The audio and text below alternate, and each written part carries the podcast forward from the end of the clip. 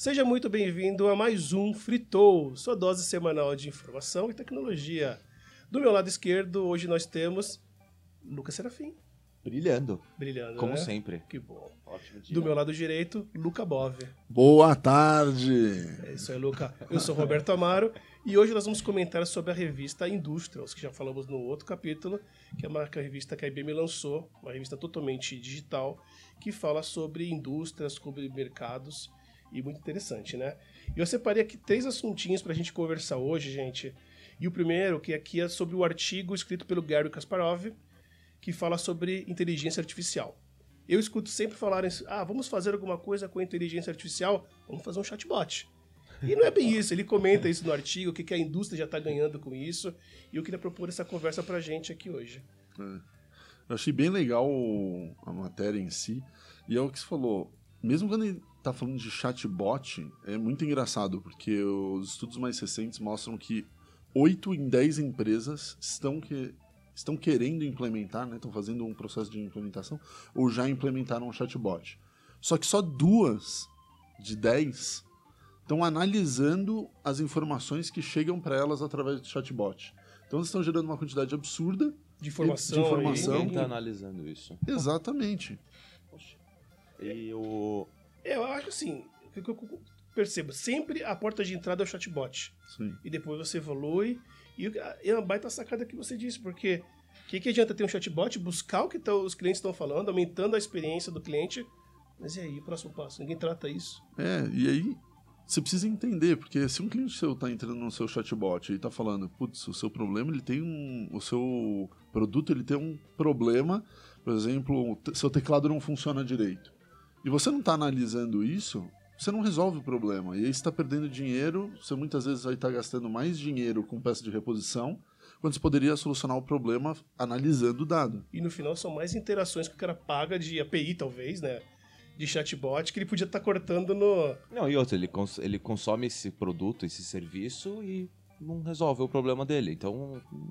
É, um pro- é uma ferramenta que você adquire e não faz nada com ela, é isso. É só facilitar. Abre a porta da comunicação e não muda nada. Ele tem aquele impacto. Ah, temos um chatbot, chamamos aqui de, sei lá, João, Manuel, não sei. E aí ele atende legal, mas acho que tem que próximo Fica na mesma. Fica na mesma. Exatamente. Let's, mark, let's make smart chatbots, guys. Legal. É que assunto inteligência artificial é uma coisa que a gente fala recorrente, né? Então, eu separei uma outra reportagem que tinha na, na revista, tá? Que ele fala como o IoT e a inteligência artificial está impulsionando a indústria da manufatura. E ele dá um foco legal para a indústria ponto- 4.0. E é uma coisa que a gente procura muito, de, muita informação sobre isso. E a síntese dela, o que, que é, né? É a maior eficiência, maior capacidade produtiva e reduzir a despesa operacional, né? Então acho que é um assunto legal. Acho que aí sim a gente está colocando um pouco mais em prática o que a inteligência artificial- com a IoT pode ajudar pra gente, né? Com certeza. E aí o- a matéria ela fala, cita um estudo né, da Advanced Manufacturing que 27% das indústrias já estão nesse processo de modernização.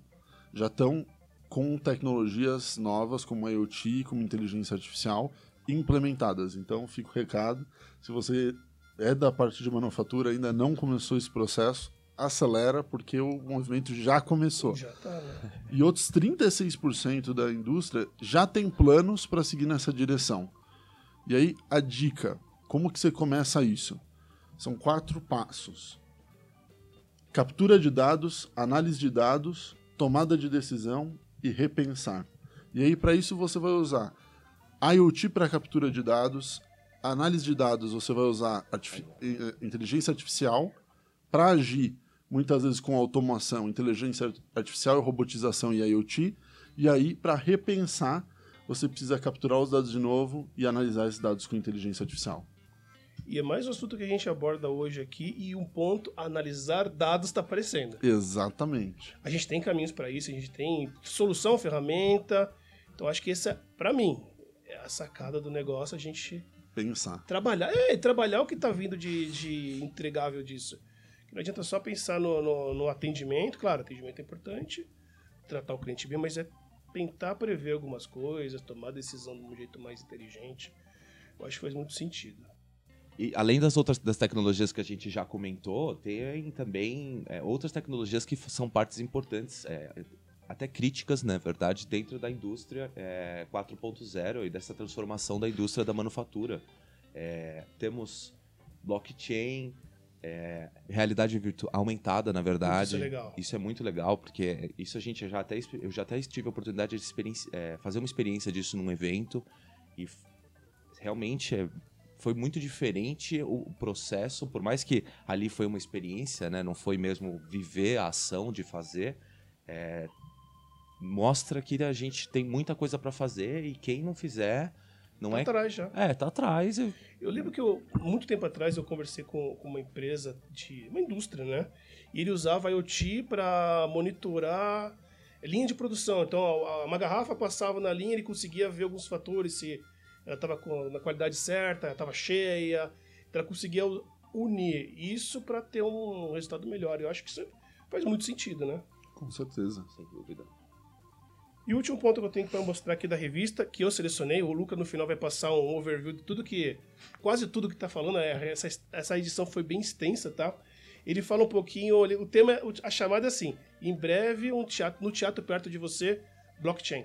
Ele conta a história de uma produtora de, de filmes, né? ela, ela queria na época gravar o seu primeiro filme e conta como foi o processo dela arrecadar dinheiro para isso. Então ela usou blockchain para ter esse benefício, né? Exatamente, né? É... Essa produtora, ela precisava arrecadar 1,4 milhões, né? Para conseguir fazer o filme dele. Pouca coisa. Pouca coisa. Quase não precisa de nada, né? E ela percebeu que o blockchain era uma opção interessante porque ela conseguia democratizar Hollywood. E aí o que, que acontece? O que, que é democratizar Hollywood? Ela, precisava, ela tinha ideia, ela tinha pessoas dispostas a trabalhar com ela, mas ela precisava desse dinheiro.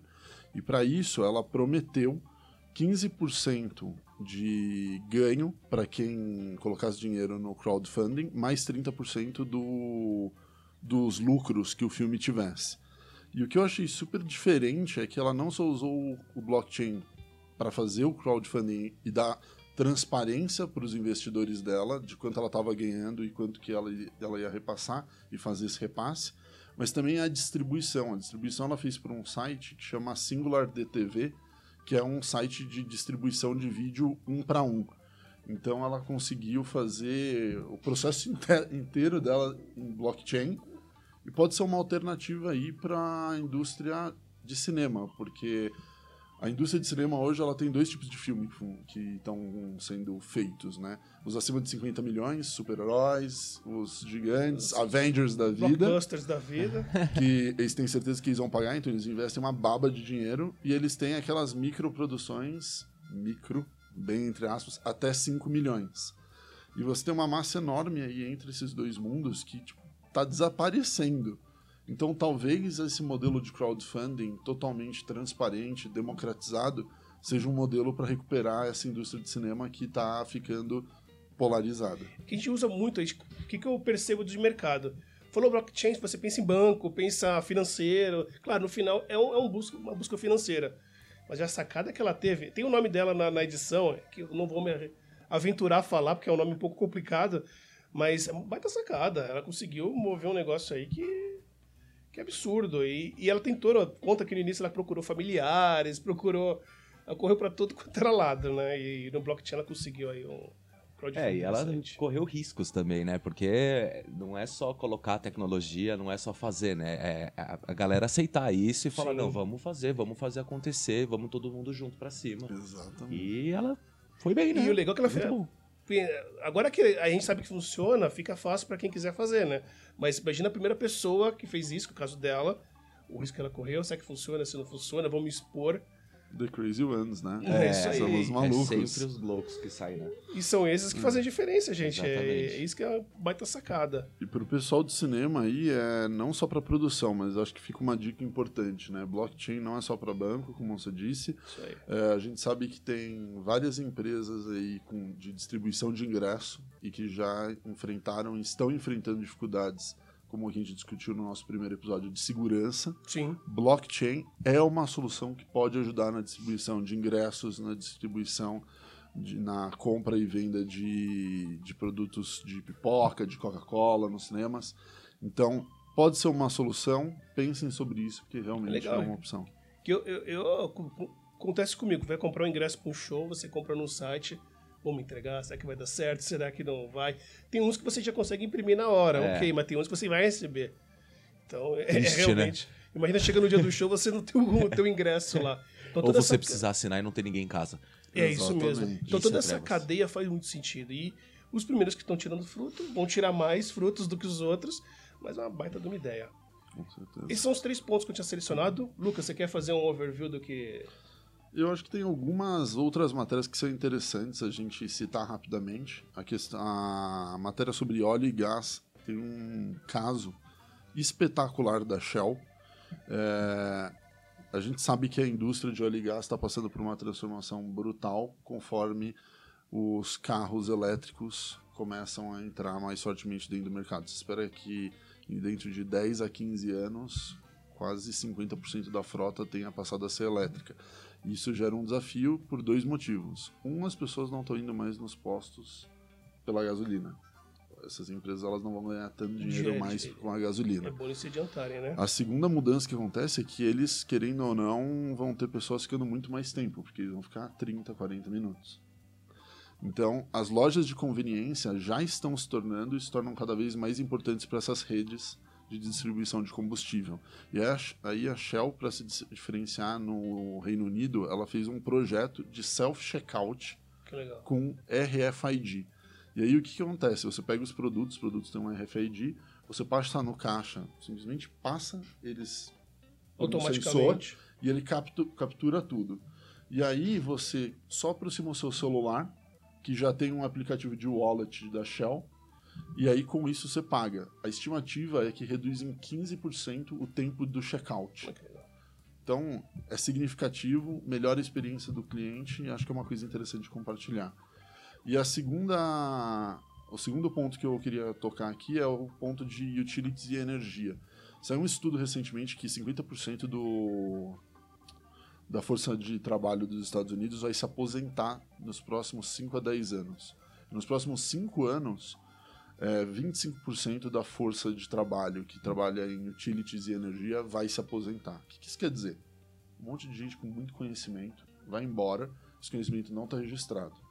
E aí, a- esse segmento especificamente está sofrendo muito porque tem dificuldade de atrair gente. Isso é um ponto que fa fala com eles, mas fala com todos os outros segmentos.